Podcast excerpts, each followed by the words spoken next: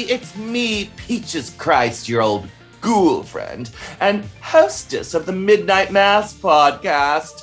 You're tuning in for another exciting adventure with us because today, wow, oh my God, do we have a, a, a special episode for you? Um, it's got drag, it's got guns, it's got tits it's really everything you want in a cult movie. Uh, but before we uh, introduce this fantastic masterpiece, forgotten masterpiece in many ways, uh, let's introduce another masterpiece of sorts. My co host, the fantastic Michael Varrati. Hello, hello, hello, Peaches. Hi. Someone once told me, and I didn't realize I was doing this, and I did it just a little bit there.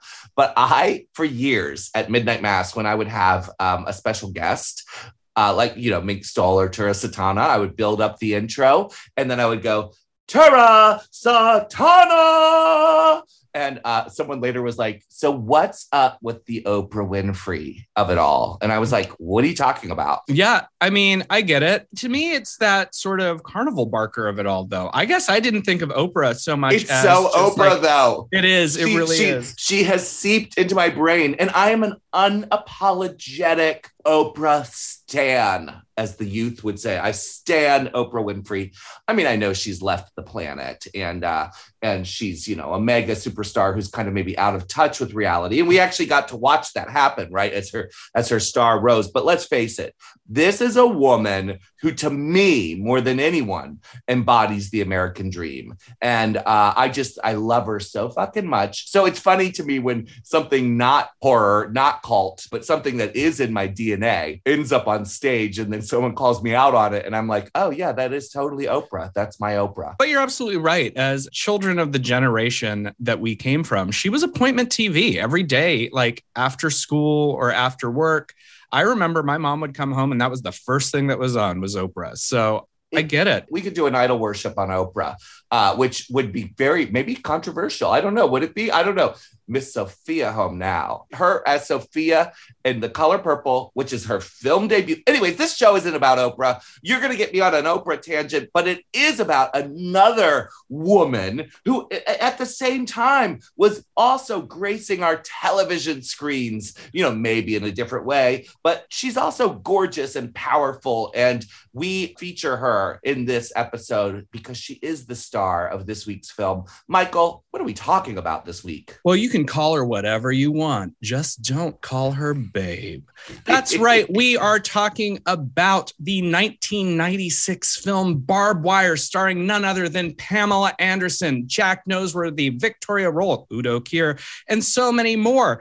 Directed by David Hogan. And, you know, this movie, our first comic book movie here on the show, is so much more than just what you may remember it as. It is a spectacle worthy of celebration. And at the center of it all, of course, is a person who is worthy of celebration. And I will say here and now, although this episode is titled Barbed Wire and we are celebrating barbed Wire, it is in many ways also an idol worship episode for the one and only Pamela Anderson. We could just as easily swap the title out to be idol worship Pam Anderson, except that we didn't intend for it to be that. It became that as we had our conversations. And I think it's lovely when when through our conversations with each other and our guests, we realize like, oh, this is this is the really kind of the singular reason we're revisiting this film is because of this woman and what she did on screen and also because of her place uh, currently. You know, we talk a lot about what's going on with her today.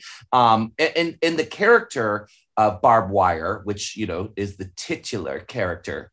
You see what I did there? I did. It was, it was, it was uh, I had to beat you to it, you know. It was very um, good. Yeah, yeah, thank you. She's the titular character. Now let's see if I can run that joke into the ground.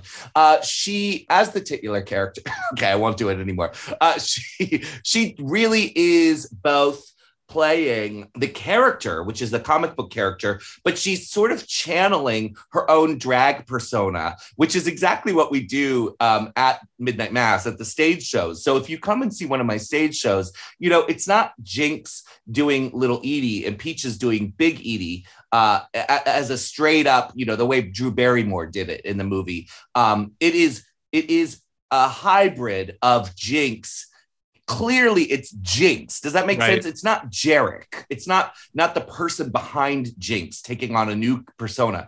It is the persona becoming the character. And I feel like Barbed Wire, more than a lot of the films that we do, it's like, oh, this is Pam Anderson, the creation. And we talk a lot about how, you know, she is a, a modern version of Jayne Mansfield, Marilyn Monroe, Anna Nicole Smith, you know, that this is her creation taking on this role. And I think that's why it speaks to us so much and why we love it. One of the things I think about when considering the movies of John Waters, especially the one starring Divine, is exactly that.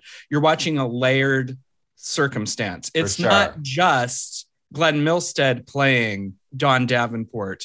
It's Glenn as Divine as Dawn. It's these layers. Yeah. And I think that Pamela Anderson, at this point, when the movie came out, had reached such a cultural fever pitch that she knew who her character was and what the audience expected of her as Pamela Anderson, the character.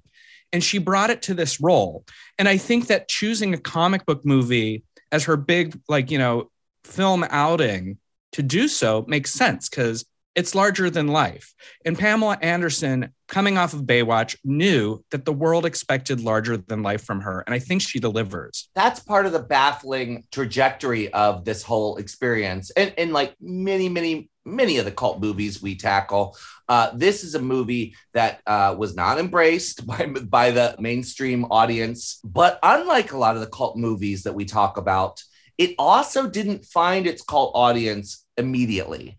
Um, and its cult audience is still being found all these years later. In fact, we're kind of hoping with this Midnight Mass episode, we have an agenda here, which is to remind people of how magical and wonderful Pam Anderson is and was.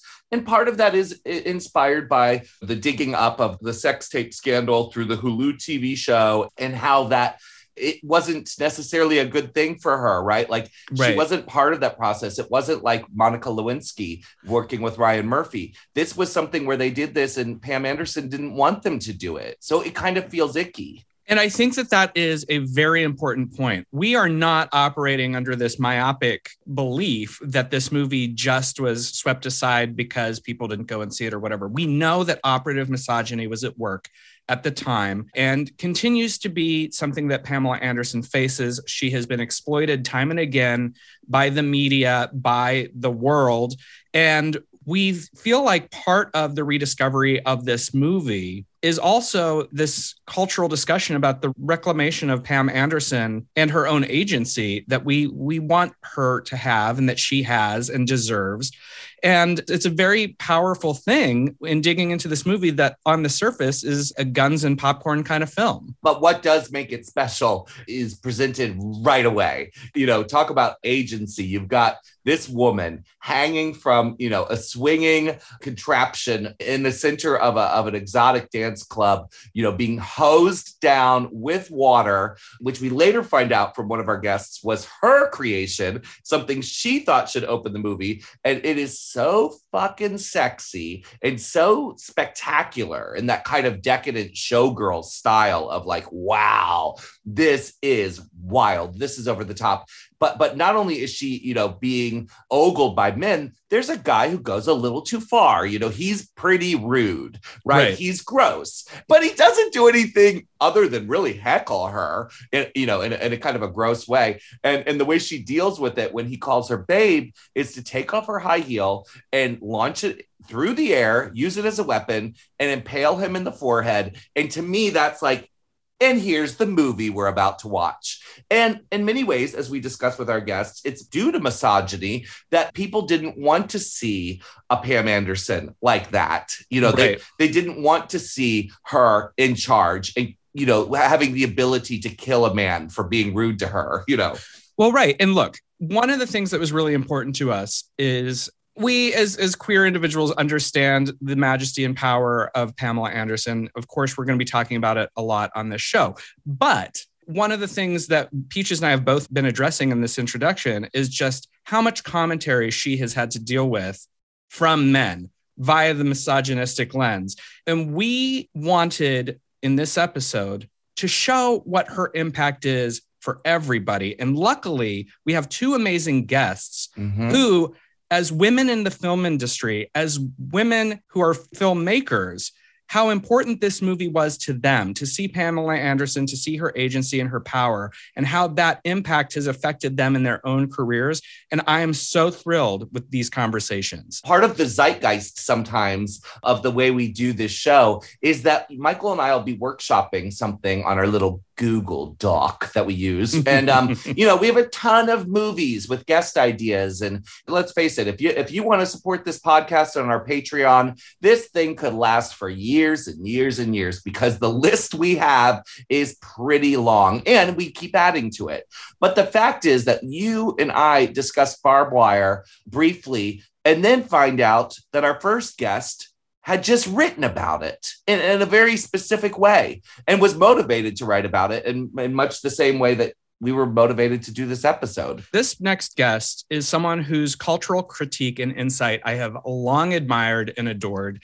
Uh, you can hear her weekly as the co host of This Ends at Prom, a podcast that examines teen girl movies by today's lens. And she is someone who, when I saw that she wrote about barbed wire, I said to Peaches, we have to talk to her. And boy, am I glad we did. We're talking to BJ Colangelo right now.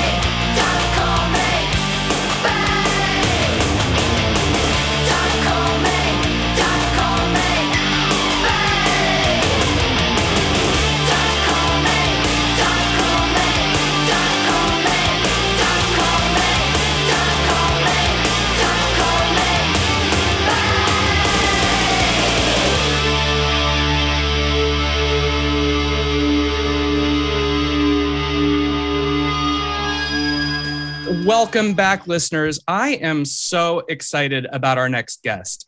I met her many moons ago when she was running Day of the Woman, one of the internet's foundational genre blogs that examined horror from a feminist point of view.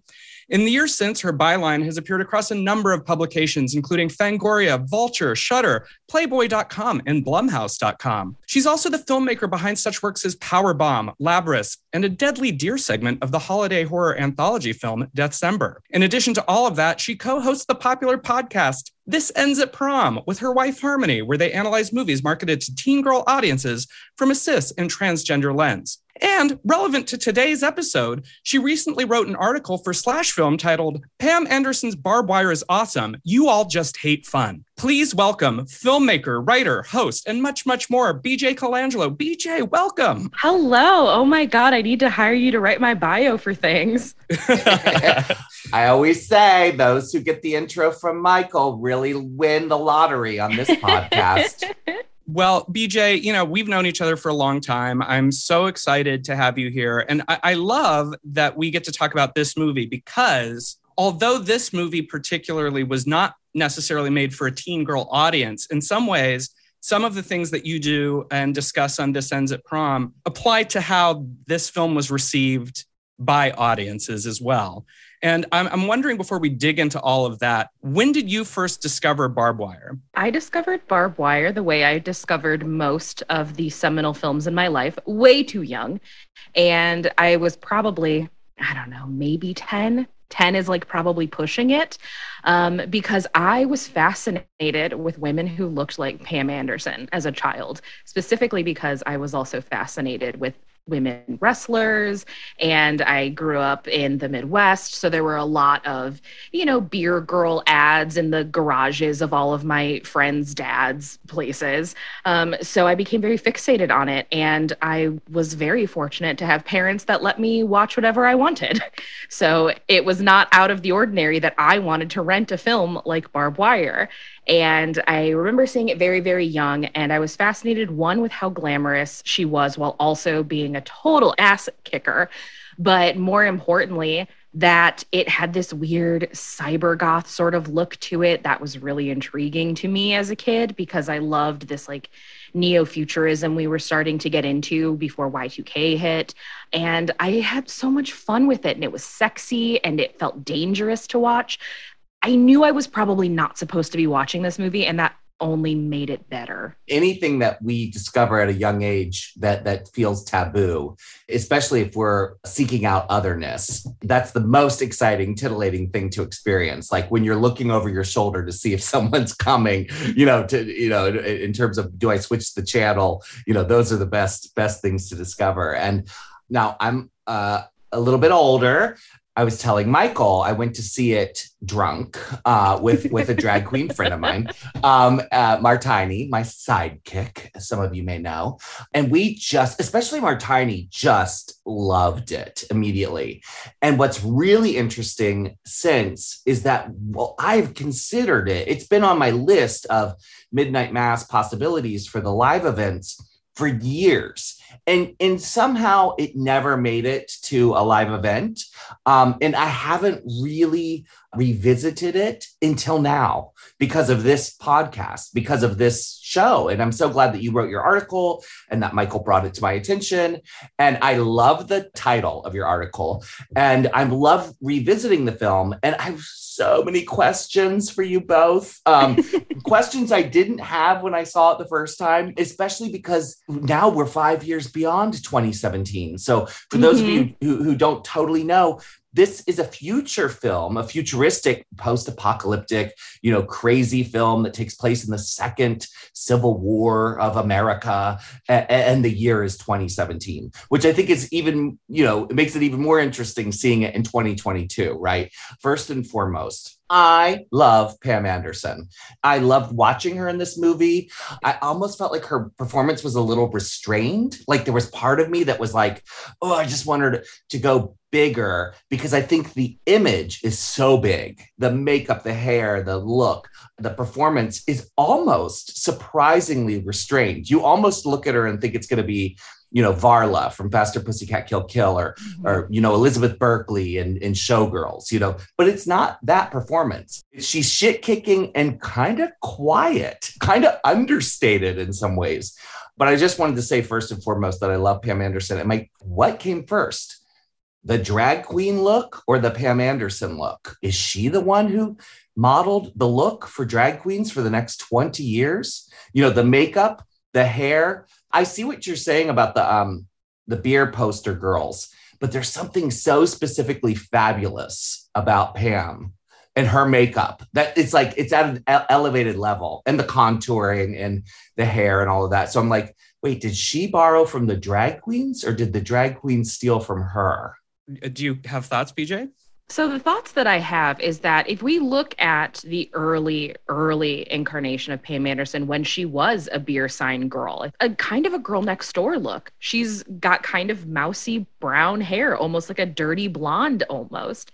And she's beautiful, but she is not yet this like knockout, very precise Pam Anderson look that we associate with her. And I will say, if TikTok has taught me anything, the Pam Anderson bangs are coming back, and I'm thrilled because Gen Z has adopted those bangs and they are making it work. Bless all of those children. the kids are all right. But I'm not entirely sure like who's borrowing from who because once she started doing Playboy, that look started to get more defined and she's been on Playboy more than anyone in history. Mm. And that look is just you see that and you're like that is Pam Anderson. Mhm. And when you see someone else doing it, your brain associates it with Pam Anderson. Whereas there are some looks that I see and I'm like, oh, that's a drag look. Like even Yeah, if it's yeah, on a random celebrity, I'm like, that's a drag look. But something about that makeup I associate so much more with just her. And I can't tell if it's just because she made it so identifiable and so iconic that it became a trademark. And that's why our brains go to it. She could have taken it from drag for all I know. Um, but I think in terms of culture, we associate it more heavily with her. For a million years, I've screamed it from the rooftop that Elvira is this AFAB drag queen Oh, and yeah. she was my mentor, or whatever. And I was watching this movie today going like, holy shit. Pam Anderson and Elvira should have done a movie together. Oh my God, Pam Anderson is a drag queen and she's hot and she's amazing. And I feel like I owe Pam an apology. I should have been talking about Pam Anderson for 20 years too. You know, her her influence has just been like huge. And rewatching the movie was a total pleasure. So, anyways, I think it was Pam Anderson, and the drag queens have all tried to emulate her. We do culturally owe Pam Anderson an apology. Oh Because- my god, yes. Yeah. One of the things that I really wanted to explore in doing this episode is sort of the reclamation of Pamela Anderson as cult icon and as as cult figure that she deserves to be that those of us who like her know. But one of the things that I found very striking about your article was just the exploration of how because of everything that was happening at the time with her, the sex tape, all of that, how that misogyny leaked over to barbed wire. And you mm-hmm. you believe that that directly impacted the audience reaction and critical reaction to the film. That's correct? I, yes, I absolutely do. I think if you look at some of the reviews from when Barbed Wire first came out, first off, the stuff that we were able to get away with, and by we, I just mean culturally, as a species, we're allowed to say about women in the media is abhorrent. Just, I mean, we are in the the mid 90s. This is the point in time where we are taking people like little baby Britney Spears and slowly morphing them and taking over their lives. We are taking the Olsen twins and slowly morphing them and taking over their lives. Misogyny was currency at this time period. And then, of course, you know, was a multi billion dollar industry in the 2000s. But if you read these reviews, the frequency in which reviewers, both male and female, just drag her for the way she looks. They they talk. Uh, I think at one one of them talks about her looking like cheesecake that was made in a lab. People talk about her body and about how it's distracting, or they think that she's a terrible actress, or what have you. And it's really so coded. You can tell if you read through the subtext. These are all people who watch that tape without her consent and are unable to separate that image from their minds. And I think that that's also a part of why this film has also not really been reclaimed the way a lot of the other superhero movies, because don't forget, this is a comic book movie. That's Mhm. part of why it's so goofy, is because it's a comic book movie. But the movies that came out around this time, Batman and Robin and Tank Girl, these are all movies that have been reclaimed. They were crapped on when they first came out, but in the years since, people are like, actually, no, we were a little harsh. This there's a lot of fun going on here. That's not happened for Barbed Wire, and I think it's because of the misogyny and the whorephobia and all of that has not gone away. These are things that we've not had a reckoning with in general. So Barbed Wire doesn't get to be seen as like a feminist masterpiece the way that Tank Girl does. Right. And that's really sad. I think Barbed Wire is actually our first comic book film to make it to, to Midnight Mass in terms of a cult movie. But if you look at another movie, and I, I, I consider a similar vein, Barbarella, which is also Mhm. based on a comic book. Why do you suppose we extol Barbarella for its sexual qualities while punishing Barbed Wire for its sexual qualities? I think it's because it's Pam Anderson.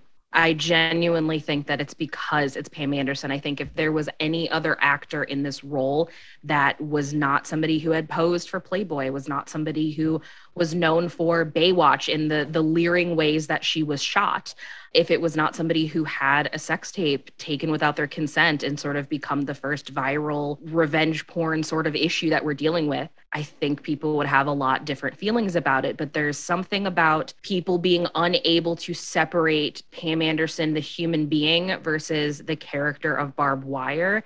That they view this as an extension of her. And to some extent, it is an extension of her. This is a role that meant a lot to her. She got the barbed wire tattoo. She was dedicated. She loved this role, but people did not love her back for it. And I, I think this movie's punishment is an extension of the punishment people want to give her because how dare you be in this sex tape? It's really interesting thinking this through because my experience was so different. And part of that is because we never stopped loving Pam Anderson. And I think it's like that thing where it's like, oh, right. Like that's another reason we are in the underground or we we exist in this weird kind of void like quite frankly one of the reasons we may never have screened barbed wire is just from a legal point of view you know i would send i would send a list of uh, print titles to the bookers in LA, and they would tell me what was available, what they cost, you know, what they had 35 millimeter prints for, what they didn't.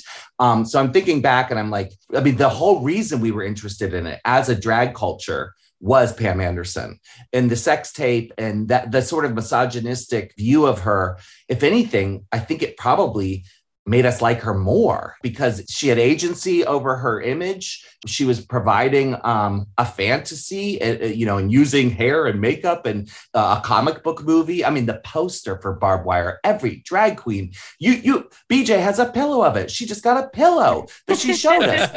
BJ will be planting her face on those beautiful, beautiful breasts. you know. Absolutely, I. Yes. so it's really interesting, BJ, because I think you're completely right. And now I'm really like mad at myself because I'll tell you, Miss Chocolate, who is it famously in San Francisco, Miss Chocolate is the door whore of the of the nightclub that I got my start at at the Stud Tea Shack for many, many, many years. I performed there. Miss Chocolate is a dead ringer for Pam Anderson. I mean, people couldn't believe. So, you know, all you Patreon listeners, I will post pictures of Miss Chocolate. And actually, when we when we decided to do this episode, I was telling Michael about Miss Chocolate. We all admired her ability to look like Pam Anderson. It's really unfortunate and gross that we kind of live in this this world where even as as recent as the mid 90s and we also see it with showgirls as well the way elizabeth berkley was treated the way she Oh, was yeah. thrown we talk about that on the podcast the way she was thrown under the bus for a movie where the sole responsibility of this this movie as far as the way it came out was Joe Eszterhas and Paul Verhoeven. They didn't Mhm. suffer. They didn't get thrown under the bus. The young woman did, you know, the, the star of the movie. And, it, and I think it's just another uh, gross example of how, you know, unfair things are. Because if it were a man in the same kind of action movie with the same level of camp and, you know, over the top sensibility and scene chewing, um, when your article points that out and lists the movies that men did around the same time, none of them suffered the way you know she did or were punished for it. Not at all. And even the people that are in this movie didn't get punished the way that she was. Clint Howard's in this movie. He's obviously like a cult icon. He's in a ton of B movies and he had a wonderful career. Uh, Temuera Mor- Morrison is the male second in this to her. And he's in Star Wars movies and just got to be the star in the book of Bo- he's Boba Fett. And it's like they got to go on and do these incredible things. And Pam Anderson became a punchline and became fodder for the tabloids. And obviously, that is due more so to her personal life. And that's an entire different conversation. But it's a real shame because she really wanted this to be something. She was tired of people seeing her as nothing more than a body and wanted to prove, like, hey, yeah, I have this body. I'm proud of it. I love it. I love my sexuality. But also, I'm an actor and I'm a performer. And people just couldn't wrap their heads around it. And that's very sad. She deserved better. Yeah, she absolutely did. Going from the serious to the fun aspects, the reasons we like the film, uh, I wanted to talk to you a little bit about the sort of strange parallel the plot of this movie takes to the movie Casablanca, because the, it's in many ways beat for beat Casablanca in a post apocalypse. That was intentional. The comic book is supposed to be that, uh, which I think is so great. And I don't know why there are not a bunch of revival theaters doing double features of Casablanca and Barbed Wire, because that to me is a perfect double feature. You get the people that are going to come in for the classic, and then when it's a little too late at night, you bust out Barbed Wire. Like that's perfect. There is another reason uh, to have argued that this film should have become a cult movie because Udo Kier is one of the stars of Ugh. the film, and he is so good in it. You know, I feel like he and Pam are in the same movie; they're in the same universe. They actually have incredible chemistry. I love the the scenes of the two of them. I love when he uh, is introducing her assistant, and you know, it's the attack dog, and you know, like the camp in the film is quite good. You know, this was an era where I actually think things like Batman and Robin that have been reclaimed. I'm like, uh, I, don't know. Joel Schumacher, was it good camp? I don't know. You know, I, I, I but but this, so much of it, it's it's so consistent. The tone in terms of being both serious and ludicrous. But some of my favorite moments are just so insane. The dog. also the the bubble bath, the bubble bath bath Mhm. scene Oh, is so incredible. amazing, right? I mean, there's some really inspired moments. What are some of your favorite moments in the movie? Something that is ingrained in my head and will be until the day I die is when the man comes out in the full game suit and she is going to punish him. And the sound effect that is used is like something out of Tom and Jerry. it's remarkable because you look at Pam Anderson and she is otherworldly hot. Like, Mhm. regardless of what your orientation is, you see Pam Anderson in this outfit and you're like, ooh, like, Yeah. gotta take a breather there. And then for it to follow up with, I'm gonna hit this man in a gimp suit and it's gonna make a boing sound like it's Tom and Jerry. Brilliant. Like, absolute brilliance. Never mind that she always looks amazing. Can we just talk about the Tu Fu of it, the Tu Fu of it. You never see her without the face on. You know, there's there, there's that, you know, in Tu Fu, it, if you're a drag performer and you watch that movie, you go, this is so terrible because no drag queen lives in drag. Like that's impossible. So, you know, you, you never see Patrick Swayze or um, any of them, you know, um, John Leguizamo out of drag, right? And that's the difference between To Wong Foo and Priscilla, right? Like big difference. And Pam Anderson and Barb Wire is just, I mean, it's amazing. It, it looks like she just, she must ha- had to have spent, you know, half her day doing her makeup because not only is she flawless, but she is in epic battles where her face, you know, she doesn't even need to powder, you know, afterwards. I love the fantasy of all that. It opens with her getting sprayed with a hose head to toe. And yet, when you see her in the back room, the mascara has not moved. no, She still has highlight. Like yeah, the gloss is not. She doesn't even have hair stuck in her gloss. yeah, Otherworldly, incredible. And. I share with both of you, uh, and I don't know if you'll appreciate that I'm, I'm telling you this, but I, I rewatched the movie with Brendan before uh, we came on here. And in the opening, when she's getting like sprayed with the hose, Brendan was like, What is this Dragula floor show that she's doing? Oh my god, that's amazing. and he's kind of right. Yes.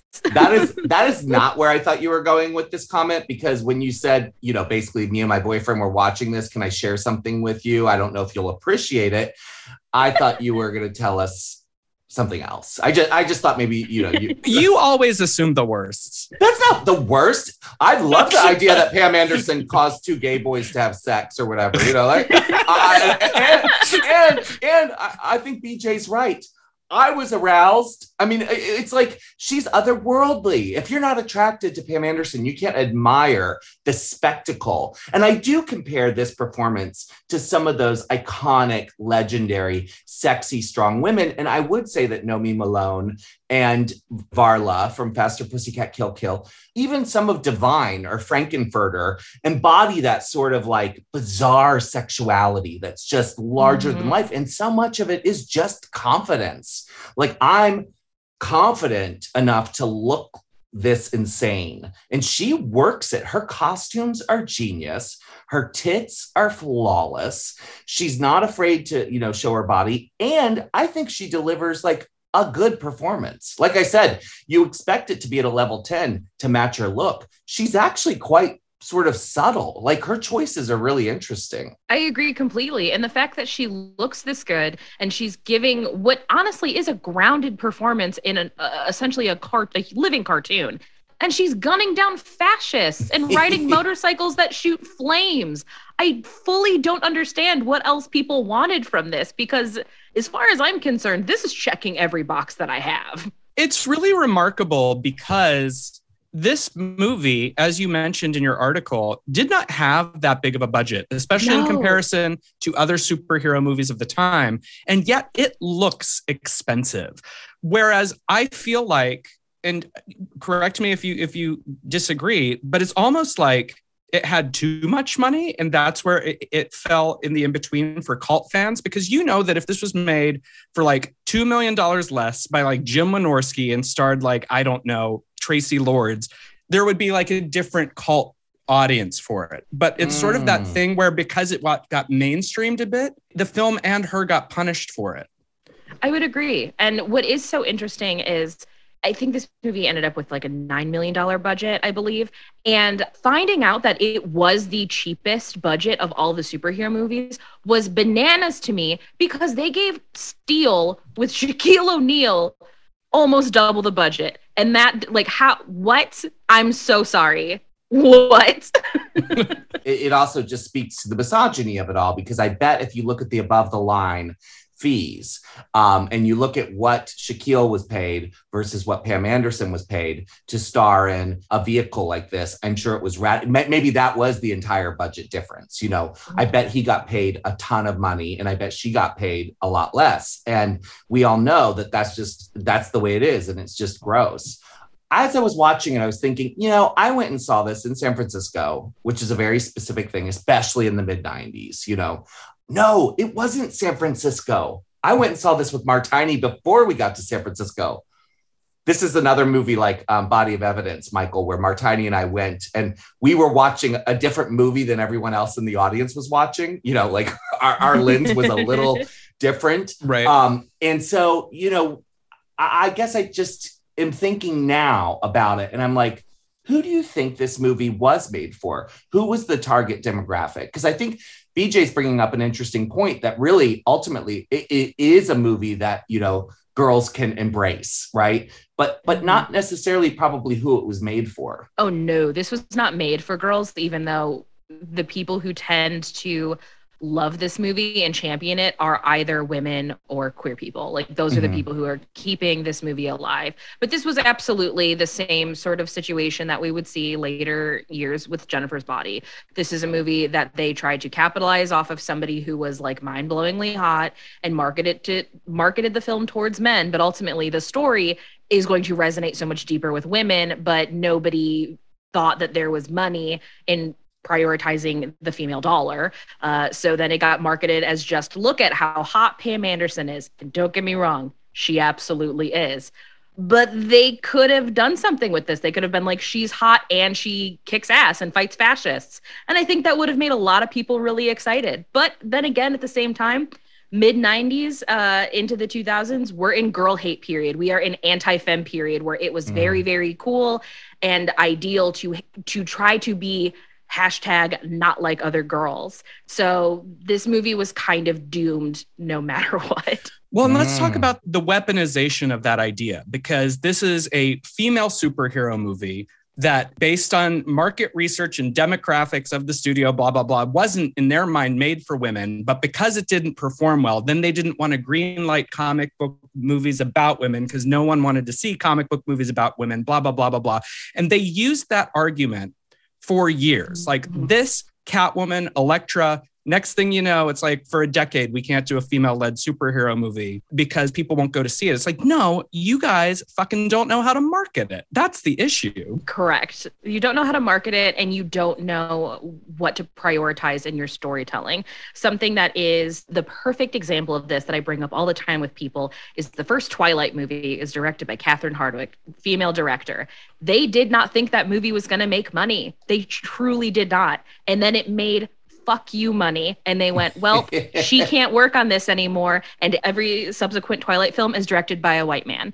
And that to me is the most proof positive that we have of the things that started with Barb Wire are things that we're still combating today. And even today we had the the ms. Marvel trailer drop and everything is uh they're woke. Uh that's another girl. Uh i don't care and it's so maddening that we we just haven't grown up as a culture. Obviously, there are plenty of people putting in the work, fighting the good fight. But as a general statement, people are not there yet. And it's infuriating. Yeah. A- a- and it's despite things like Twilight or you know Wonder Woman, where it's like, Mhm. uh, hello, let's look at the facts. You know, it's infuriating. Yeah. Despite Black Panther, despite Wonder Woman, Get Out, or whatever, we're still far, far, far from where we need to be. It's still an uphill battle. And even though it's so interesting what you say about Twilight and the subsequent subsequent sequels, because it does feel like that. It's like, oh, gay shit works. Let's do more gay shit, but let's not give it to the people we should give it to. We'll give it to Mhm. these people over here. It is very strange the the way it all happens. I did actually go and dig around some to kind of look at like who made Barb Wire. And I did find that it looks like it was co-written, and one of the writers was a woman. I was actually kind of glad to see. I mean, I can't say for sure, but let me just say my lesbian dar, my gay dar for women, oh, picture, my pictures of women. like that's all I saw was a picture of her. Uh, that's horrible, right? Yes. Well, this and she wrote for the L word. Okay, so I'm just saying, I'm just saying.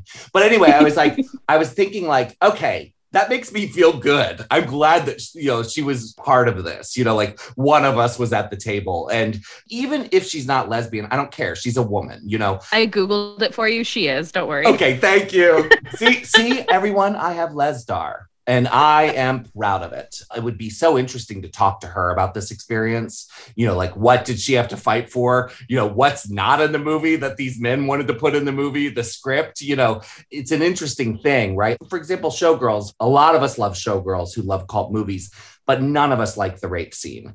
You know, there's this Mhm. this this moment where you go, "Oh, right, horrible men made this, and this is how we Right. know." And no matter what you say, we knew we were making a campy movie. We we we, knew we were doing this. It's like, no, no, no, because this is brutal and awful and violent.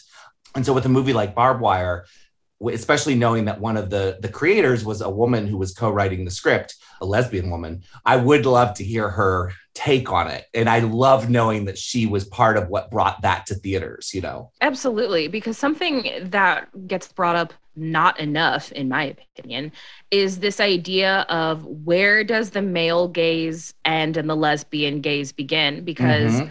I am a lesbian. I am a also a high femme lesbian. So something like this movie really speaks to me. And I'm also used to a lot of the lesbian content that is put out not speaking to me right. because it doesn't usually address the high femme sort of aspect of lesbian culture because straight people short circuit when they like but i don't understand you look like a straight lady and it's like that's you can't look a certain way my dude but thanks for trying um, Yeah. so it is really exciting to know that you know this is coming from the perspective with a lesbian writer Yeah. because some of those scenes people will talk about like oh it's so porny and it's so whatever and i'm like i'm fine with this this is great for me i don't know what you're talking about I had the same exact reaction because I did not expect to find it, right? So I'm doing the digging and I'm like, wait a second, wait a second.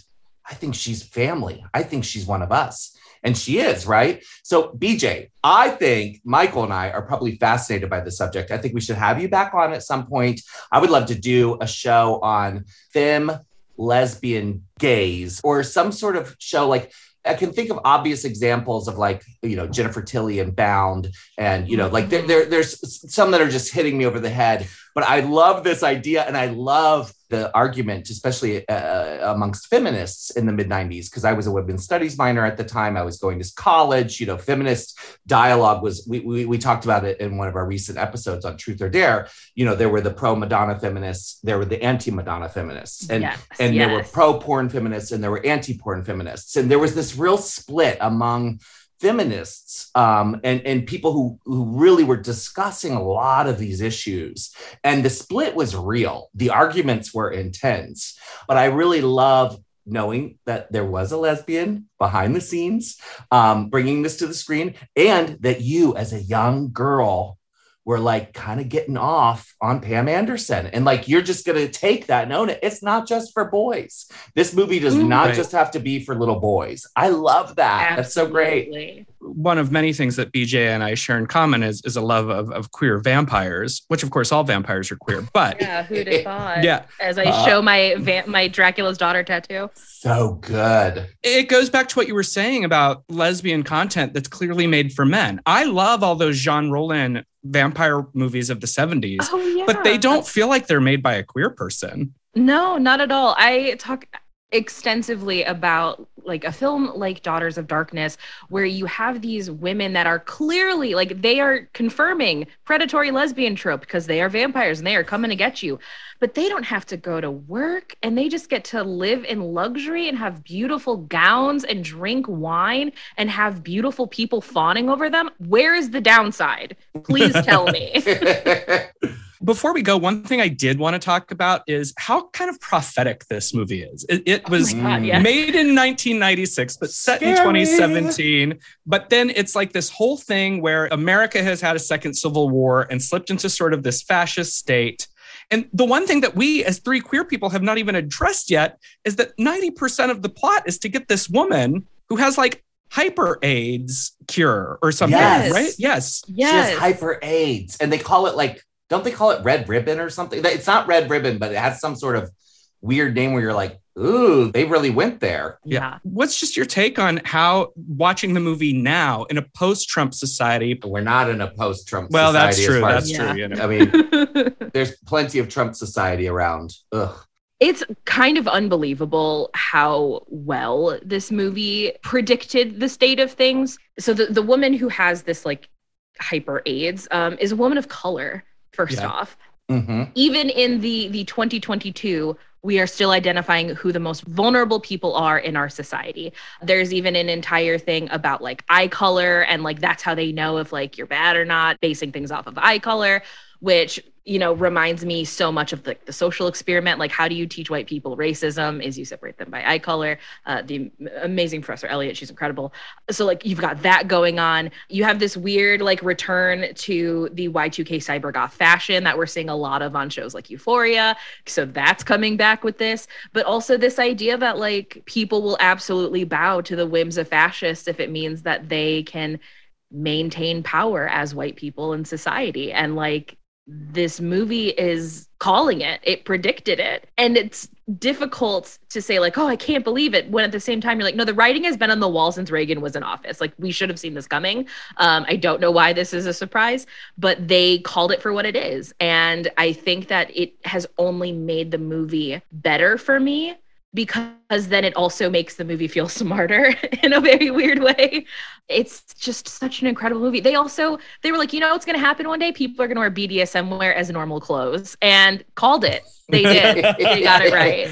That's true. That's true. They called the popularity, they, the the rising popularity of drag. Let's face it. You know, uh, you know the fact that Pam Anderson walks around looking like that back then seems insane, and now you can go places and and plenty of uh, cis women look like drag queens Oh, walking around today. absolutely. You know, women did not look like that in the mid '90s. No. You know, so it is very prophetic in many ways, and um, something I thought was worth mentioning, and I, as Michael knows, am not uh, very much of a comic person. I had the pleasure of working on a, um, a graphic novel with a bunch of um, queer comics, 33 queer comics. It's called Theater of Terror. And because of that experience, I really got to understand more of the world of comics. And I'll say this a lot of the most transgressive ideas, and I think some of the reasons this movie got made the way it was made was because it started as a Mhm. comic and that comic writers often kind of push these more political dark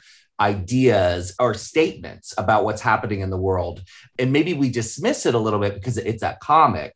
But quite frankly a lot of them are dealing with some heavy shit and addressing some big issues. And i think in, in many ways that's another part of the charm of the movie is it does feel like a dark post-apocalyptic comic. It really feels true to that. We didn't really tackle sort of the, the the representations of race. I think in many ways there's sort of a progressive quality to this movie but then in, in more ways you realize like oh right it's not very like the casting is kind of problematic. There's that whole sequence where you know she blows up the big black guy uh that whole character and the him, him eating the chicken and the like just like it's so bizarre now to see what was okay in the mid 90s as far as just doing something kind of racist you know like quite frankly I don't want listeners to think that we're giving the movie a total pass as far as some of this stuff goes. It's prophetic, it was ahead of its time, but it's still got some mid 90s problems. Absolutely. sure. And I think whenever you're doing any sort of analysis of a film from another time period, uh, everyone has to remind to do the thing that the wonderful Laverne Cox tells everyone to do in the wonderful documentary Disclosure. You have to learn to love things critically. You can love this Yeah. movie and know this has aged poorly, but it's also important Yeah. to remember hey, this was totally acceptable socially. Like, doesn't make it right, does not make it condonable, but these were the things that were socially acceptable. That's why it's very hard to watch a movie from the 80s set in high school and someone is not dropping the F slur like every 30 seconds Yeah. because that's Yeah. just the way people communicated. Yeah. And all films to some extent we talk about this a lot on this ends at prom especially when it comes to teen films but films in general a lot of times they are time capsules of your time period and it is where you're going to get the most accurate look of how people were acting and how they were speaking because you can't go back and delete it. You can't erase it. You can't reinterpret it. It's there and it's in front of you and this is definitely one of those examples for sure Yeah. So, last question, BJ, and I'm sure some of my listeners are like, "Oh, here it comes," because I ask almost all of our guests this these days. Cult films, as you know, are are movies that we carry with us. You know, it's not just you see it once and then you forget about it. It's not like, oh yeah, I saw this King's Speech or whatever. You're still talking about Barb Wire all these years later, but from that time that you saw it, looking over your shoulder, should I even be watching this now? And you spoke to this a little bit just merely by writing the article. You've been with this movie on a journey through your life. And how has your relationship to Barb Wire changed, if at all?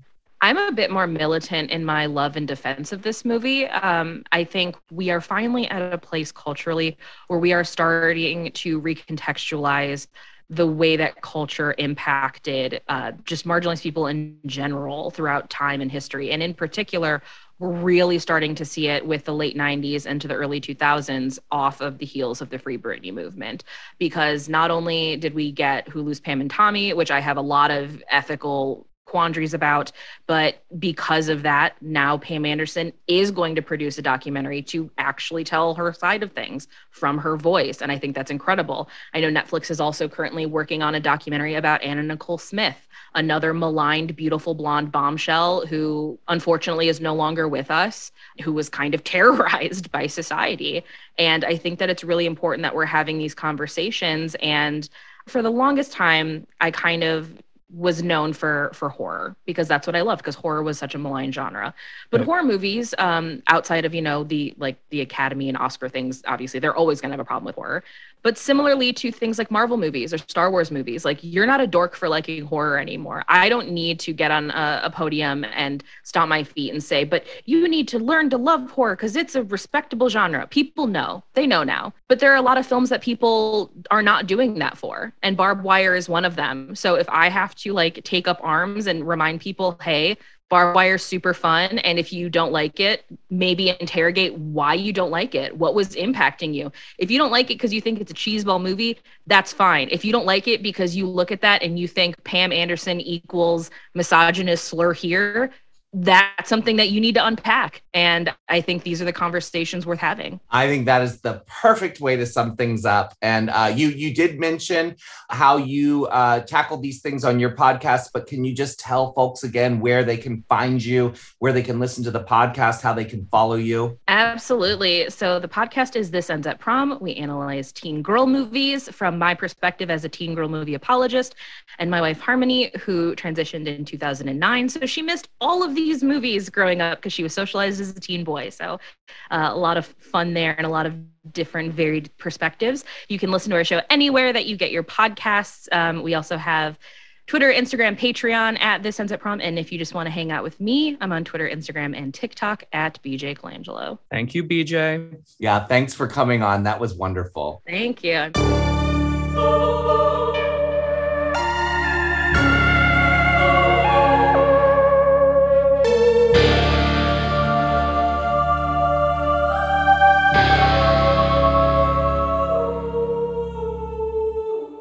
All right. That was our talk with BJ Colangelo. And what a fantastic guest. I love the fact that we're talking to her and the audience can't see it, but we got to see that beautiful pillow that she had just received in the mail.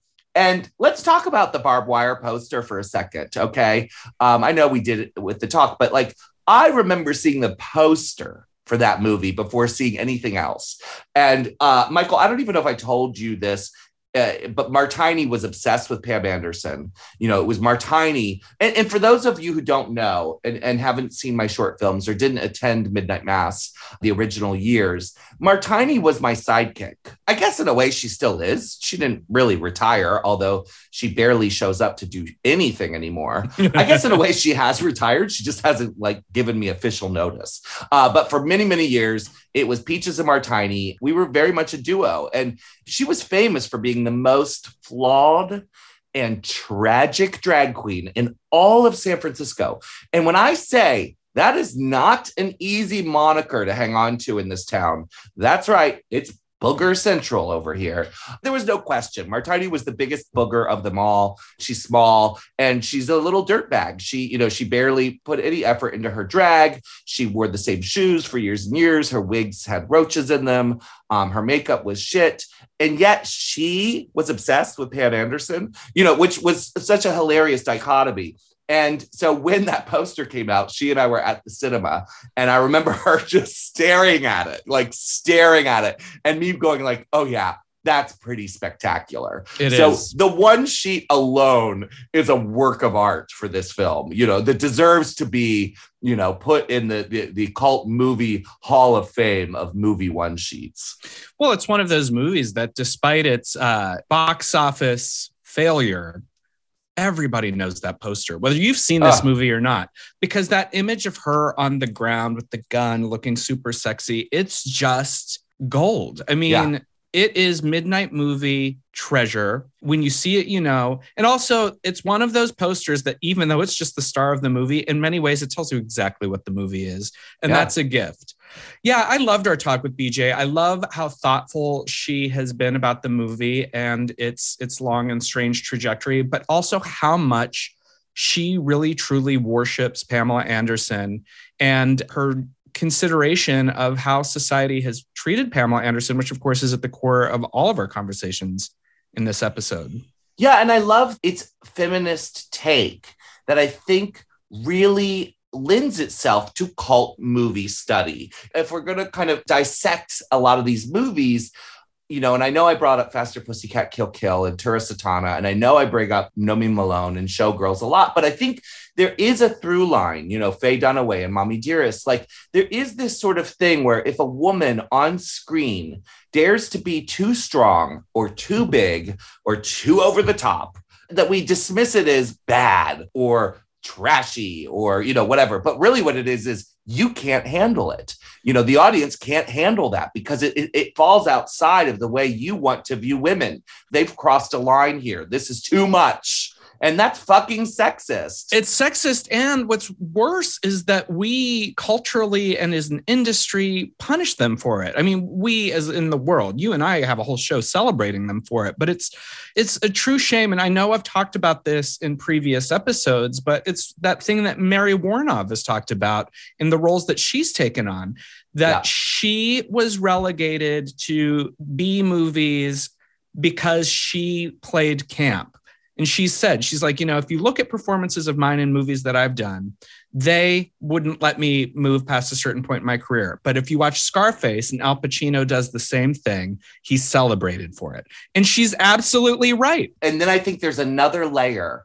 Let's face it. So Mary Woronov, luckily for her, because she is, let's face it, sort of masculine. You know, she's she's strong. She didn't get the sort of the added layer of people being sexist using sexism as the weapon. Does Right. that make sense? So it's like you've got people out there going, this is wrong, this is trash, and they are sluts and they are bad for women. They are sexist, right? So it's this thing that call out culture does right now, where Right. it's kind of like, don't tell me I'm wrong because I'm going to use this word so that I get a shield of protection around me. So I'm going to call Pam Anderson sexist. I'm going to call Tura Satana or Elvira or these women using their sexuality. I'm going to say they're bad for women. You know what's interesting is that I don't disagree with you, but I also don't know that it's that simple because I think that rather than it being them using sexism as a weapon against Pamela Anderson versus Mary Woronov, I think it's all sexism. That's It- true. It That's just true. it just shows that there are many different faces of it. You're completely right. I think that what it is is it's easier for the moral majority, for lack of a better term, because they fear sex and because they fear sexual power, to be like, well, that's the reason. But the truth is, in all of these cases, whether it's Mary Woronov or Pamela Anderson or whoever, they don't like women having agency. Yeah. And, and that in itself is is sexist. Yes, you're right. We weaponize women who dare to be sexual. And so I, I was going into this this realm of, of of really thinking about the women who we admire in the cult movie universe. and that sort of like at that layer of you're bad for women kind of thing. Sure. But I think that's a great segue into uh, the conversation we had with our next guest, because at one point we actually talk about this. Yeah. We, we want sex kittens, air quotes, but then we want to punish the women who play those parts. It's like these sexual roles are curated for the male gaze. But then when it doesn't work or it doesn't succeed or whatever, it's the woman's fault. Like, how does that compute? And I'm glad that we got to dig into that with our next guest. Of course, not everything we talk about with her is, is that serious, but it is a thread of this episode. You can't not look at this movie without digging into some of the cultural shit that has been laid at Pamela Anderson's feet, that has been laid at women's feet. I think it's really impactful and interesting and sad. Well, let's talk to her right now. Uh, here's our next guest on the Midnight Mass podcast. It's Allie Chapel. I treat a man like he treats me. The difference between a hooker and a hoe ain't nothing but a feet. So hold your tongue tightly. Wish you could be like me. You're popping all that mess only to stress and to spite me. Now you could get with that or you could get with this. But I don't give a shit, cause really it's none of your business. And welcome back, listeners. Of course, you can't have a cult film without the cult that makes it up. And luckily, we are joined not only by a Barb Wire super fan, but by someone who I cannot wait to talk to. I first got to know her as one of the co hosts of the celebrated Scream Addicts Hammer Pub podcast, which weekly celebrates a film from the catalog of the legendary Hammer films, usually with cocktails. More than just a commentator on films, she's also a creator of them. As a writer and director, she's the force behind Malediction, Verified, and the miniseries Psycho Biddies. What's more, she starred in such titles as Scream of the Blind Dead, Space Vampire, The Final Ride, and Necropolis Legion. She's an actor, director, producer, writer, podcast host, and much, much, much more. Please welcome Allie Chapel. Hi, Allie. Oh my god, that was the best intro. You make me feel so accomplished in my life. well, I mean, you certainly are. And one thing that I think Peaches and I just need to mention off the bat in uh, celebration of you coming here, you also did Barb Wire cosplay on your TikTok. Very well, I might add. Oh my god. I also found out on TikTok that there's a whole like 90s Pamela Anderson makeup filter. And I'm like, so I'm just gonna use that one forever going forward because why would I do my own makeup when I could just have her face on my face? I need that filter too. So, Allie, why don't we just start back at the beginning? When did you first discover your love of Barb Wire? Ooh, it must have been in like a high school sleepover, like going to the video store and being like, what are we watching tonight? Obviously, like Pamela Anderson and her big blonde hair holding the gun on the like front cover. I'm like, this, this is what we're watching. I don't care what it's even about. There's no way it's going to be bad. It's so weird and wonderful. And I've like loved it ever since. And I'm so surprised that like no one has picked it up for like a Blu-ray 4K restoration. Like this seems like something that like Shout would do and release a poster with it. Like, guys, this is a moneymaker. Get on this. Well, maybe soon. One of the nice things about being a celebrator of cult cinema is sometimes we, uh, as the, the super fans who create events and now podcasts for many years, I just did the events. I'm proud to say that there have been a few cases where distributors have literally called me and asked me for attendance figures because they're trying to decide whether or not there's a cult for this film. And one of those was a movie called The Apple that I helped get put out uh, at the time on DVD. They don't know. So it takes us fans to tell them. So, Allie, uh, I think you being on our show today, this might be just the beginning of the momentum needed, you know, to get Barb Wire released. this past Halloween or the Halloween before, Kendall Jenner dressed up as Barb Wire. And I feel like that should have been the ultimate kickoff. Like, if a Jenner is calling this movie out, why hasn't anyone picked it up? Actually, that's probably more realistically the momentum they're going to look at. Um, but here's the deal Michael, Allie, fuck Kendall Jenner. When the big re-release, the 4K happens, it's because of us. I mean that let, let- we're gonna yeah we're gonna rewrite the the narrative here. Okay, so Yeah. uh, next question. You you brought up the Pamela Anderson makeup filter, and I of course am obsessed with her makeup in in, in this movie so good. The more we've been talking about the film, the more I've been thinking about her and just how fantastic she is and how she's part of this sort of legacy of Hollywood blondes, uh, women who, who have come and redefined themselves very similar to drag. And, and of course, we know Marilyn Monroe did this. Uh, we know Jayne Mansfield did this. And we even can say someone like Angelyne was a part of this sort of, um, you know, movement. But I feel like Pam Anderson uh, and and Anna Nicole, of course, we, we should tip our hats to Anna Nicole. But I think like Pam Anderson, as is evidenced in the new announcement, she's going to be appearing on Broadway in Chicago. Pam Anderson, in many ways, is standing the test of time, right? Like there's a Hulu movie about her real life. She's going to be on Broadway. And so, what do you think it is about Pam Anderson that makes her so special? And why do we love her decade after decade? right from when she got her start like in the early or late 8 1980s when she was just discovered on the jumbotron at a canadian football league game and labatt was like hi you're our new spokeswoman you know when people in the industry talk about like person has it I feel Yeah. like Pamela Anderson invented it. Like she redefined it for everyone because you just want to follow her. You want to be around her. You want to know, like, and not just even all the like not so great stuff that has happened to her. You just want to see where her life progresses because she went from doing like a bunch of Playboy to then being on Home Improvement as her first debut on TV. And then from that, she was like, guys, I'm better than Home Improvement. I'm doing Baywatch now. She kept at it for so long, even when things were flops, which, like, let's be real, a lot of her stuff were flops, but she just kept at it for so long. And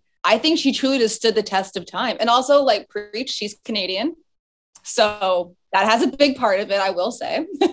ah, so you're you're Canadian. yeah, Wow. Where in Canada are you? I'm Toronto. Oh, I love Toronto. So you talk about how Pamela Anderson has it. But one thing that we also know is that she's taken a lot of shit over the years too. And a theme of this episode that we talked about with our other guests as well as we've been discussing is sort of this cultural reclamation of Pamela Anderson. Like we have to reclaim her because she was treated so poorly for so long and continues to be. The Hulu series, which Peachy has mentioned, was of course made without her blessing, is exploiting an exploitative situation still after all of these years. And one of the things that I think is really interesting about Barb Wire that I wanted to talk to you about is in addition to Pamela Anderson and all of her cultural identity that goes with it, Barb Wire is an action hero who also trades in sex appeal. And when you look at that kind of character, Vampirella is another one who I know that you have a great fondness for. There is this thing where it's it's a female action character, but in some ways curated for the male gaze. Is that character and subsequently the actor punished for that? Do you think culturally? And what do you say about a woman taking it back? Well, I feel like just because, yes, she did get her start, you know, being in Playboy and being a nude model. And there was a point where she, after she did one role, she was supposed to sign on to do another role. And she decided to end the contract because she's like, I don't feel comfortable with this whole sexual situation involving this film. And they had a whole lawsuit. And in the end, the production company lost the lawsuit because they're like, you can't make someone get naked on camera. Right. But I feel like, yeah, this film has a lot of male gaze to it, but she owns it so hard. Like, she's like, no, I know I'm a badass and I know I'm hot and I'm going to do both at the same time. Like, I'm going to wear this tiny little corset. I'm going to be in heels the whole time doing like, she does majority of her own stunts, which I think is amazing considering how, you know, high those heels are. And she reclaims it. And yeah, I'm all about if women want to show off their body, they should show off their body. And I feel like she got a bum rap for it, especially after the shitty situation where the sex tape got stolen and sold all over the internet. And then she has talked about it many times where it sucked sitting in a room of just crunchy old men telling her that she has no claim to her own body. And I feel like Barb Wire and the things she did subsequent afterwards helped her reclaim her own body back to herself. I definitely think that this movie is created for the male gaze. And how should I put this? There are movies that are created for the male gaze where the models or actors or performers aren't really inside the cultivation of that. They're literally being told what to do, how to do it. They're kind of puppets, they don't have a say. That's not what this is. It's clear that Pam Anderson is like, oh, I know how to make money and I know how to be in control of my image. I mean, she clearly was in on the costuming. You don't Oh. look that great and not be, you know, part of the the whole team. She's clearly in charge of her hair, her makeup. Like you just know it. It's so specific. It's so cultivated. It's so it's such her creation that I think in some ways there's a backlash against that almost. Like it's almost like men don't want to know that the women are in control. They would prefer a movie where it looks more like exploitation, where this movie, it feels like she's in on the joke, so to speak. Does that make sense? No, I I completely agree. And this movie is uh, very comic booky. Like it had a whole line of comic books going from like 95 to 96. And then in 2015, they tried to like reissue it again, but it didn't really work out. And it has that comic book feel where like, you know, big bust, tiny waist, like nice long legs. She looks like a comic book character. And she's talked many times about how she owned that. And I did read that the whole opening dance sequence of Barb Wire was her idea because she had like a nightmare about how she was doing like a nasty dance while being sprayed by champagne and she was like that's how we should open the movie and the director was like yeah that sounds like a fucking great idea do it and so she gets credited for that whole opening scene and the fact that that scene ends with her just like throwing her heel into a dude's face and then walking off stage doing that like drop walk because she only has like one six inch heel on so good. it's amazing. I'm glad you brought that scene up. It's interesting because Peaches, as you were talking, I felt myself starting to get mad because in these movies that are curated for the male gaze, and as, as we all agree, Pamela Anderson had agency in ways that you know maybe other performers haven't in, in similar kind of films. But the, the thing is, is we know the stigma of female driven superhero movies across the years. And so the thing that's really extra fucked about all of this is this movie is made with the male gaze, starring a female action star, but then when it fails, who do we blame? Mm-hmm. Women. That's terrible. That's terrible. Ugh. It's tradition. It really is. I mean, when Patty Jenkins got signed on to do Wonder Woman, she got so much backlash because, like, who is this? How is she going to make a superhero movie? And they're like, are you, are you serious? She won an Oscar. Right. Like, and it's just crazy that it was immediately dismissed because they're like, women don't know how to make superhero movies. Women aren't nerds. Women don't read comic books. And, And she nailed it. and she right. nailed she it. nailed it. We won't talk about the sequel, but she nailed that first The one. first one. That's all that matters. We're here with you, Allie, because you do read comic books and you do make this kind of stuff and you love this stuff. You have been on the cover of comic books. Like, like when are we going to dispel this cultural notion that women do not like genre material? I don't know. Like I usually uh work at like the fan expos and the comic cons and majority like i would say it's like a close to a 60 40 split towards women being the people who are there the most and they're the ones who are like truly embracing the cosplay. So you see some like very modest cosplays and you see some like really sexually driven cosplays and it's like this is your audience. Pitch more to women. Like gear your stuff towards them because they're buying the products and they're you know, making the YouTube videos. There are like so many gamers are now women on Twitch, like owning it. And I think that's just so great. What would be great is to see the female driven, kick ass, sexy action movie that's not made for boys, right? And I'm not talking about making it for lesbians, just make it for all women. You know, make it feel good. And I guess Wonder Woman, in many ways, that first Wonder Woman is that, you know, and it, it's so satisfying because it was so long overdue that a woman would be able to work with another woman. You know, clearly that's a movie where the director and the titular lead, I mean, they had to work together as two women to create the magic that is that movie.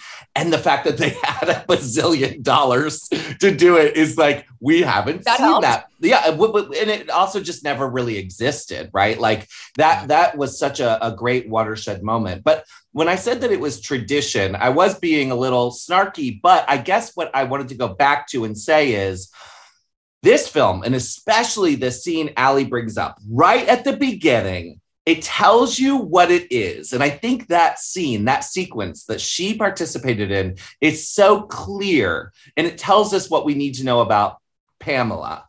She's not afraid to be sexy. She is not afraid to get wet and do, you know, raunchy, very cool things to look sexy and amazing. But she throws that shoe in the guy's face who's literally catcalling her. That is it. I mean, it's it doesn't get more literal than that. It says, I'm in charge, I'm allowed to be sexy, And you're not allowed to behave that way. And I'm going to put you in your place. Literally, I'm going to throw my high heel shoe in your face. And it made me think about uh, a movie like Faster Pussycat Kill Kill, which came out, you know, decades earlier. And men hated that movie. like when it came out, men hated it. They did not want to see a woman, especially three women, with big, beautiful tits and little tiny waists and big, beautiful hips and asses because they were completely aroused by those women. And yet, those women just fucking kicked the shit out of men, were beating men up. The women were in control of the movie. And Russ Meyer, to his credit, was an exploitation filmmaker, but Russ Yeah. Meyer truly loved women. And it, it- it's an evidence in, in that film, especially but the public, men, they hated it. And in many ways, I think Barb Wire is a part of that legacy of like, no, no, no, she can be sexy, but she can't do that. She can't throw a shoe in someone's face. Oh, I completely agree. Because so much of this movie is her just kicking the crap out of dudes, but being like in high heels, being in a corset, wearing like a thong over top of her fishnets. She is just a sex bomb throughout this entire thing. And she is just destroying men while it's happening. And I feel like that's why it probably didn't do so well in the box office. I feel like men weren't keen on seeing someone that sexually empowered. Yeah. What I do think is true is she certainly walks with power through every scene that she's in. Let's let's shift gears. We've been talking relatively seriously, but let's let's dig into the fun stuff. That opening sequence is amazing. But do you, Allie, have a favorite scene or scenes in this movie that you're like, this is it? This is why I love this film. Yeah, actually, it's a lot in the beginning where you get introduced to her character right away, where she's owning her sexuality. She doesn't care that she's naked. She's wet. She's in like the backstage of that weird strip club, and they're like, How is it out there? And she's like, Wet. she's funny. She's witty. And then, like, immediately, she finds the girl. She smuggles her out. They're like running through back alleys to get out of there. And then she goes, like, finally reunites the daughter to her parents. And her parents are like, oh, we can only pay you half. Sorry, lady. And she's like, cool, I'll take half your daughter then. Yeah. And that whole thing just introduces you to this character that I feel like we don't get to see a lot, especially in the 90s. yeah. And then she ends up, she takes his car. Oh. She's like, well, if you're not going to pay me half the money, you're going to give me the money and I'm going to take your car and y'all can leave and just stay here. it's a proper negotiation. Did this movie and movies like Faster Pussycat Kill Kill open doors for? Because I was thinking about uh, the I forget what it's called, but the newer Mad Max movie with uh, Charlize Theron. And I was thinking about how she is another woman who we all know is gorgeous. I mean, one of the most beautiful women, and, and there she is in that movie, looking gorgeous, but you know, shit kicking. And I'm starting to wonder, like, do you believe that if Barb Wire came out today, would it be received differently? I mean, God forbid, but let's say Kim Kardashian made the same kind of movie, or you know what I mean? Like some some modern day sex pot that everyone, you know, if if that movie came out today, would it be received differently than it was originally? I think it would be received better. Yeah, me because too. I feel like audiences now are just so much more accepting of that. Like, did you see oh, what was that movie called with with also Charlize Theron, um, Atomic Blonde, Oh, yeah. yes. where it's like such a kick-ass movie and she's bisexual and she's killing everybody and she's kissing ladies and it's a whole thing and it's like I feel like audiences are ready for stuff like that. Like we're ready to push. We're ready to see women owning their sexuality while at the same time not taking garbage from truly anyone, mostly men, sorry. And this was a product of its time and that was I think its main fault. Yeah. Mhm. It cost like 9 million to make it. It only made like 4 million in the box office, which is like oof. Well, and I think it's a shame. And and we talked about this uh, with BJ, who is our other guest as well. The idea that even though this movie is, is expensive by any of our indie filmmaking standards, uh, when you look at the other male driven superhero movies that were made at the same time as Barb Wire, they barely gave it anything. This is a $9 million movie versus Shaquille O'Neal's $16 million for Steel. I wonder if, because of everything that was happening with Pamela Anderson at the time, this movie was set up to fail in some way. I do think that was a lot of it. It sucks because that was something that was truly beyond her control and she continuously gets punished for it. Yeah.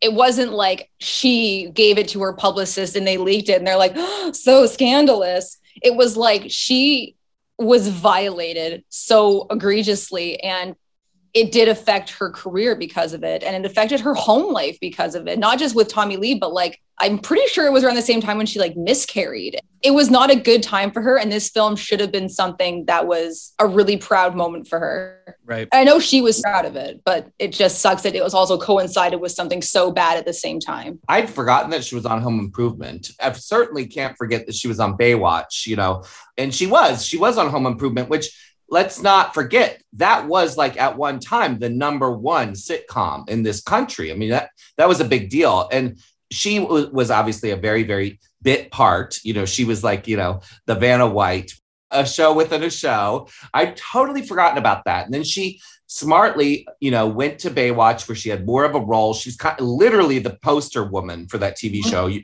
you know, teenage boys had that poster of her with the lifeguard, you know, preserver and the, the, The life preserver and the suit red bathing suit. Oh, iconic, iconic, iconic, right? She's created these iconic images. But I was sitting here thinking about Marilyn Monroe, Jayne Mansfield, and there was another one. Anna Nicole Smith. Oh, Anna Yeah. Nicole.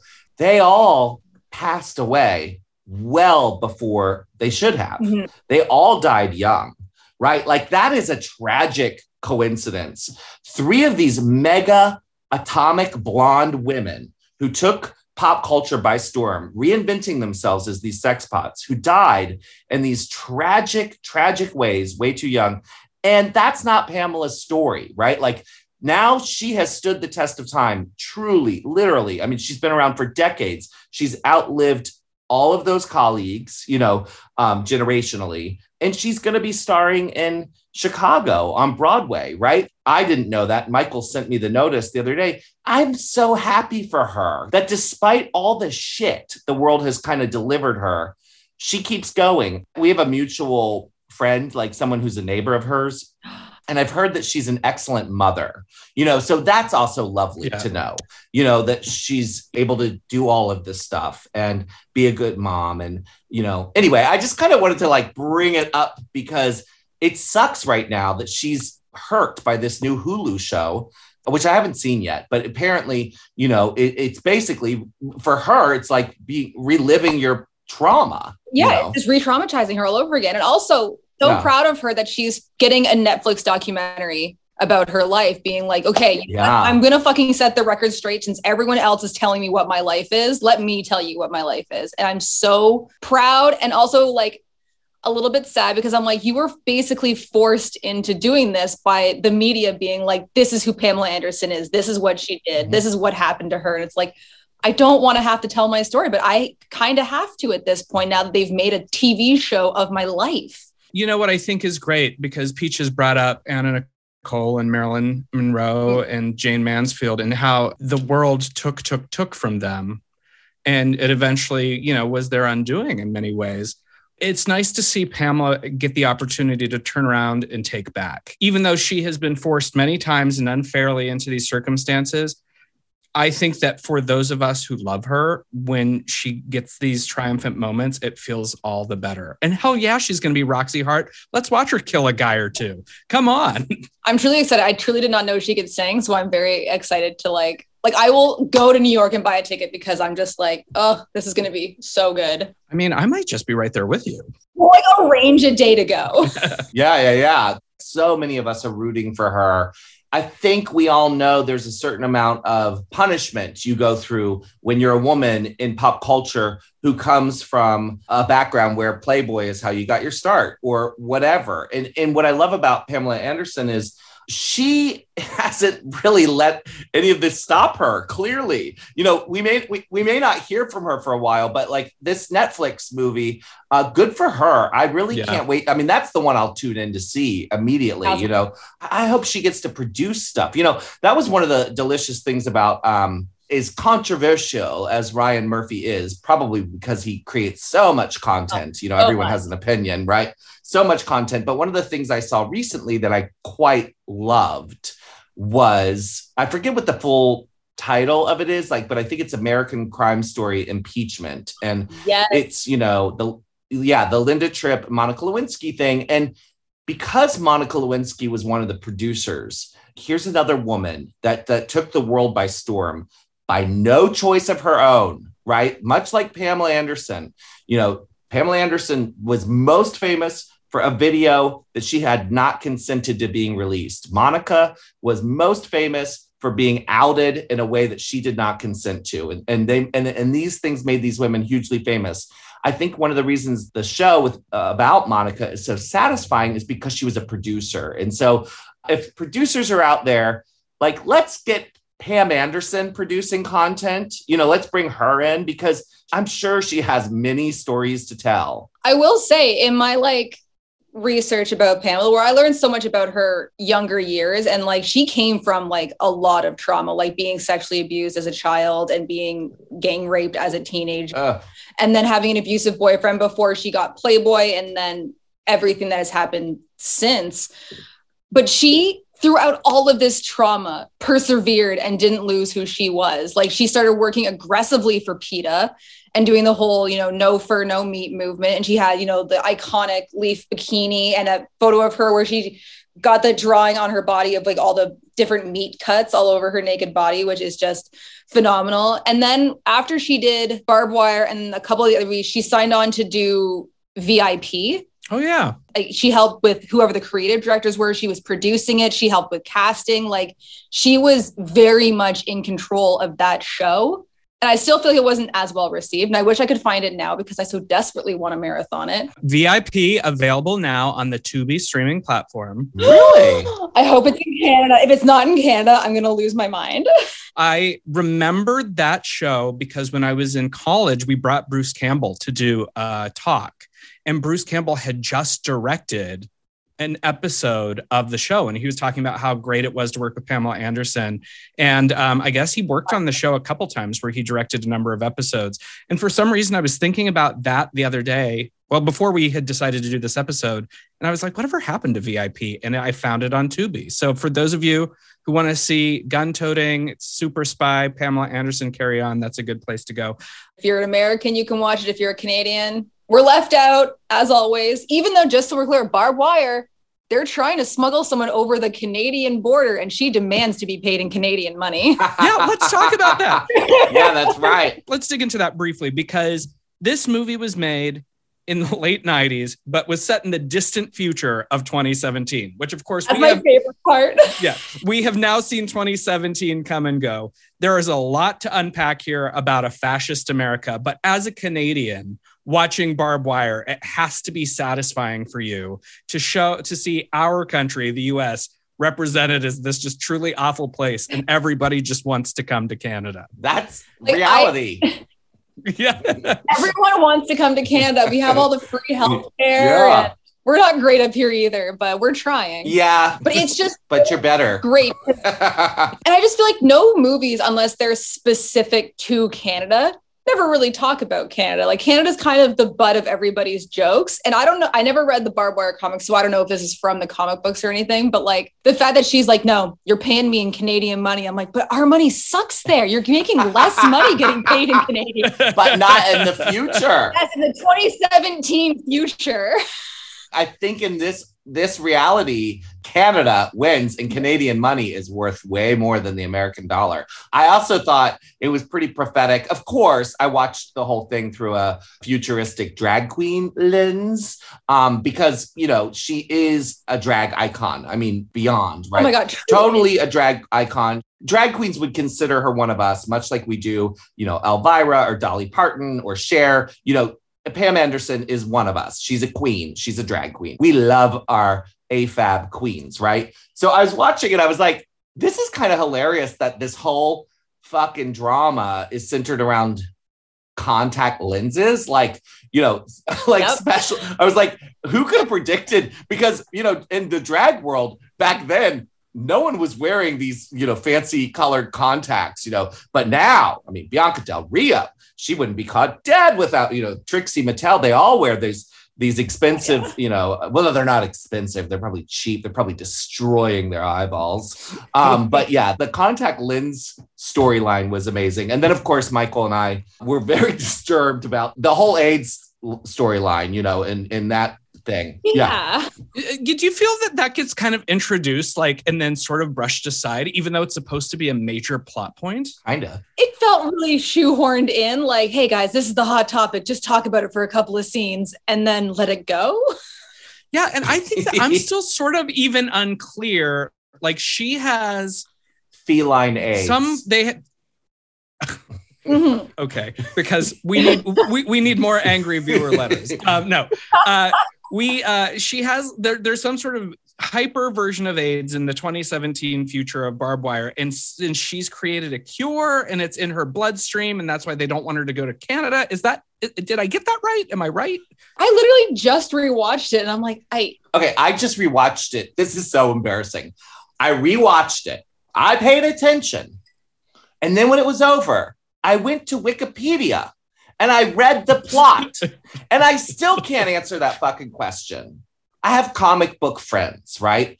And sometimes I feel like they love the minutia of shit in this way. Like I love a movie that's kind of beating me over the head with what's going on and you know like where something like Barb Wire these comic book movies it's like they're just throwing so much at you kind of does the same thing that I feel, and I'm sorry if I anger people with this statement, but that I feel the Matrix films do, where I'm like, you're just yelling a bunch of shit at me, and I kind of get what's happening. But it feels like you overcomplicated a very simple story. let's face it the wachowski siblings in general do love that kind of thing and i love their stuff matrix maybe not so I much but them. like Sense8 i really really love but i'm sure there are people who understand Sense8 way better than i do but i love it you know so you well know also bound bound is the movie with characters who are very much in barb's like you know closet of clothes you know universe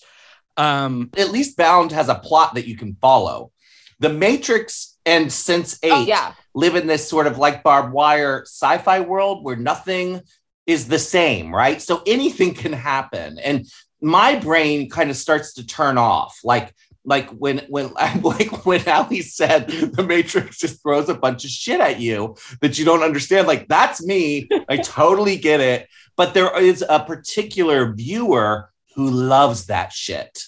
They're waiting for more shit. You know, Yeah. they want they want it to be as complicated as possible. So anyway, I- I, I think we're making our point that there is there is kind of an audience for that kind of thing. Like I bet there's some dork out there who could sit here and and tell us all the shit we did not pick up on watching Barb Wire. I think one of the best comparisons I've heard for this movie is the amount of people who compare it to Casablanca Yeah. because it's basically the same storyline. And I'm just like, interesting choice. That might have been intentional. it is intentional which i love just of all of the ways to adapt casablanca Yeah. Every movie theater out there, this is your double bill. that's the double bill i want to do like i want to do Yeah. casablanca and Barb Wire you know there's sort of like the fa fa fa art house crowd that comes earlier in the evening and then the real ones stay through for Barb Wire Exactly. we should do a whole episode on on those kind of double features because that it, that actually is a really great way to see both movies, right? yeah The fact that they really based it on Casablanca, it would be really fun to watch it back to back. Now, Ali, a question that I like to ask all of our guests who love movies like these, uh, you know, cult films or movies that we see and we carry with us through our lives. How has your relationship with Barb Wire changed over the years, if at all? I feel like when I first saw it as like truly like an angsty teen with my pimply face and my awkward hair and style and not really knowing who I was and seeing probably one of the first times a very strong prominent woman on the screen I was just like yeah like this movie's kind of dumb and I don't fully get it but like she's so cool and then growing up with it and seeing it periodically throughout the last 20 years and being like she's more than just pretty cool. She owns herself. She owns her sexuality. She's such a badass. And she's doing all of this in like the world's tightest corset because I also read that they tied it so tight that her waist was 17 inches. Wow. Doing all those stunts, she can barely breathe. And just seeing that she wasn't just some blonde Playboy model who had a sex tape leaked, that she was actually a really good actor. And I feel like she doesn't get praised for that because she's really good in this. Like this role was truly written for her. And I don't know if I could even think of someone today who could play something like this. It's funny that you say that because earlier when Peaches made the comment, you know, if, if this movie was made today and they got someone like Kim Kardashian, I was thinking to myself, if they made Barb Wire today, who would play Barb Wire? And my thought was, what should just still be Pam Anderson? Yeah. It should be. She still great. Yeah. She did have her implants removed, but that's okay because she's still pretty busty. Yeah. But I could see her bringing this role back. I sure hope so. Now, before we head out, uh, you know, you always seem to be up to something. What are you working on these days? Uh, I'm still in post production on my feature film Malediction. I recently got like really into TikTok. Um, and I've been auditioning like crazy. I got some short films coming up. I want to direct more stuff, so hopefully I can pop some more things out there and just keep keep the hustle alive. Excellent. Yeah, that is great. Well, I, I have to say, Ali, it has been such a pleasure. You're so fun, and it's been so great to talk with you. And um, I'm glad we finally got to meet. Also, the Hammer Pub guys wanted to shout out and be like, "Why did you take Allie before us? We've known you way longer." That is true. Sorry. Sorry, Jinx and Paul. Your time will come. And also, my friend Steven wanted a shout out because Peaches, your film All About Evil, he championed to play at the Toronto After Dark Film Festival. Ah, oh my God. I loved when I told him that I was doing this podcast, he was like, Can you please just like quickly slide into Peaches that like I got that film played here? Ah, well, thank you, Stephen, so much. That was a very memorable screening. And as Michael knows all too well, I have been in an all about evil K hole, pulling together all of these hidden and forgotten elements for the Severin Blu-ray, which they're putting together right now. I've been really living in that world all over again, and it's been lovely and so many great memories attached to that. And one of them is that was my first time in Toronto, and uh, Faye Slift uh, did did a whole pre-show um, at the Bloor um, Cinema, which is a fabulous movie theater in Toronto. Not and I there. remember it's not there anymore. No. Oh, see, Oh, that's no. that's that's why all about evil. It's now like this Ted Rogers place, and they only show documentaries, and it's Fuck that. it's not the same. Toronto's not the same anymore. that's the whole point of all about evil you know she's she's trying to save her single screen movie house and that's why playing at a movie theater like the bloor was always memorable for me because it was like well this is the movie Well, Allie, I think all that you eh, did in there, I mean, there was a lot that you said there, but what I think you reiterated is that you need to keep the indie scene of Toronto alive. So keep on Yes. making movies. We are excited to see what more you have coming. And thank you so much for joining us today.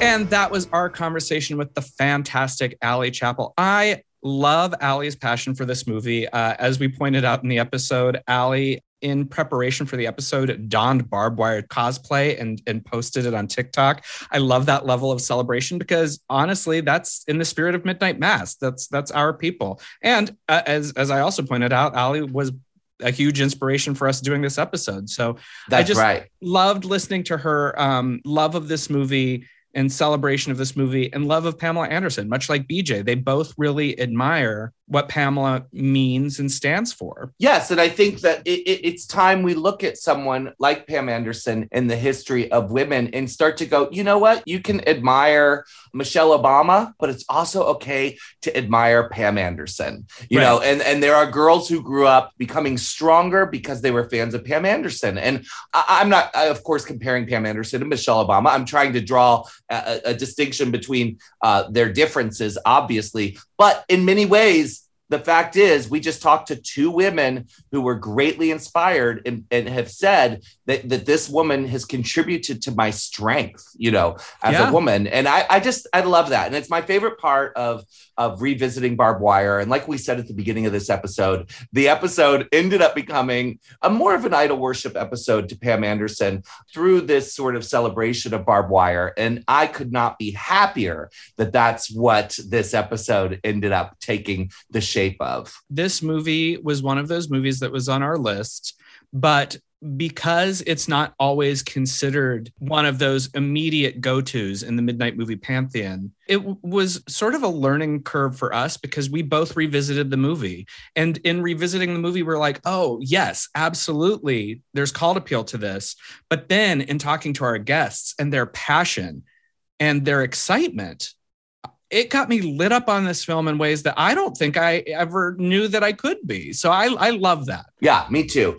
And before we sign off, uh, I wanted to kind of just tidy up some Midnight Mass business because it occurred to me, Michael, that many of our listeners may not know that if you go to peacheschrist.com and you click on the gift shop, there's two gift shops there, and you click on the Peaches gift shop, you know, explore. But we have Midnight Mass merchandise there. So if you uh, if you're a fan of the podcast and and you want to support the podcast, obviously join our Patreon, uh, which I'll talk about in a second. But yeah, you could also get a Midnight Mass T-shirt. You can get a Midnight Mass poster, and, and I think there's some other things that you can get. Maybe a Midnight Mass coffee mug. Go go check it out because I, I think we never actually mentioned that on the podcast that we have we have Midnight Mass merch. I think that you all would do well with having Peaches and I on your wall watching you all the time. Yeah, I Um, mean the only problem with that is just uh, is there enough time in the day for the amount of masturbation that comes along with putting a poster of me on your wall? it's true. There's only 24 hours in the day.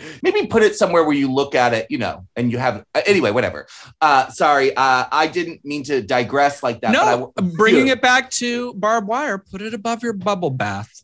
put it next to your Barb Wire movie poster, and that's your that's your um, jerk off room. Yeah, there you go. Yes, and I invite you all to compare Peach's makeup and Pam's makeup.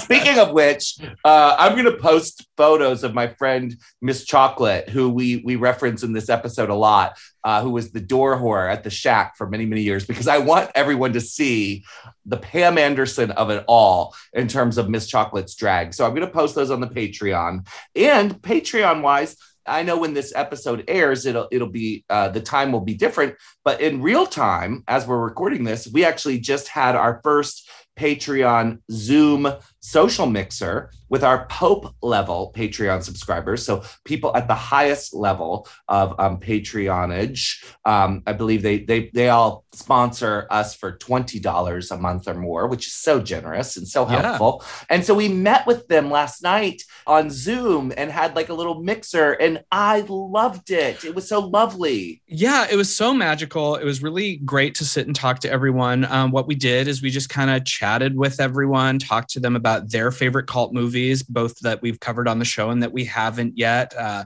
and and just you know getting to know the listeners, but also a nice reminder that the listeners are like us. They love these movies. They worship the altar of these movies, and they look forward to the celebration as much as we do. And that that meant the world. Yeah, and getting to put like a face behind some of the people that we interact with on social media and on the Patreon was so cool. Especially one of our guests was in the future. He was coming to us from the following day, which is so great. He he, he listens to our show all the way in Australia. So uh, that was just so cool and it just really like gave me just a sort of a warm fuzzy feeling about what we're doing. And if you want to join the next one. Michael and I are going to shuffle around like what day of the week we do this, what time we do this, so that hopefully, you know, over time, more and more of you can join. Because obviously, scheduling something live, you know, it- it's live. You either make it or you don't. So, yes. um, yeah, and for all of you that listen to the show and that have been so supportive with us, you know, I just want to say if you are someone who gets triggered when someone calls you babe, well, then you just might be one of the children of the popcorn now.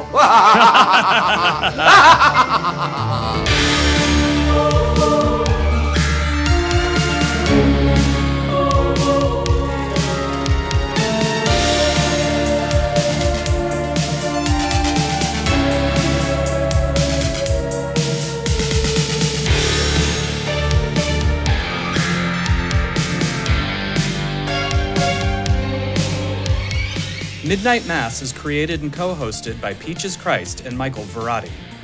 The series is produced by Joshua Grinnell, Michael Verratti, and Heather Dunham. The Midnight Mass score and theme music was composed by Andrew J. Sepperly. Midnight Mass is a Peaches Christ production.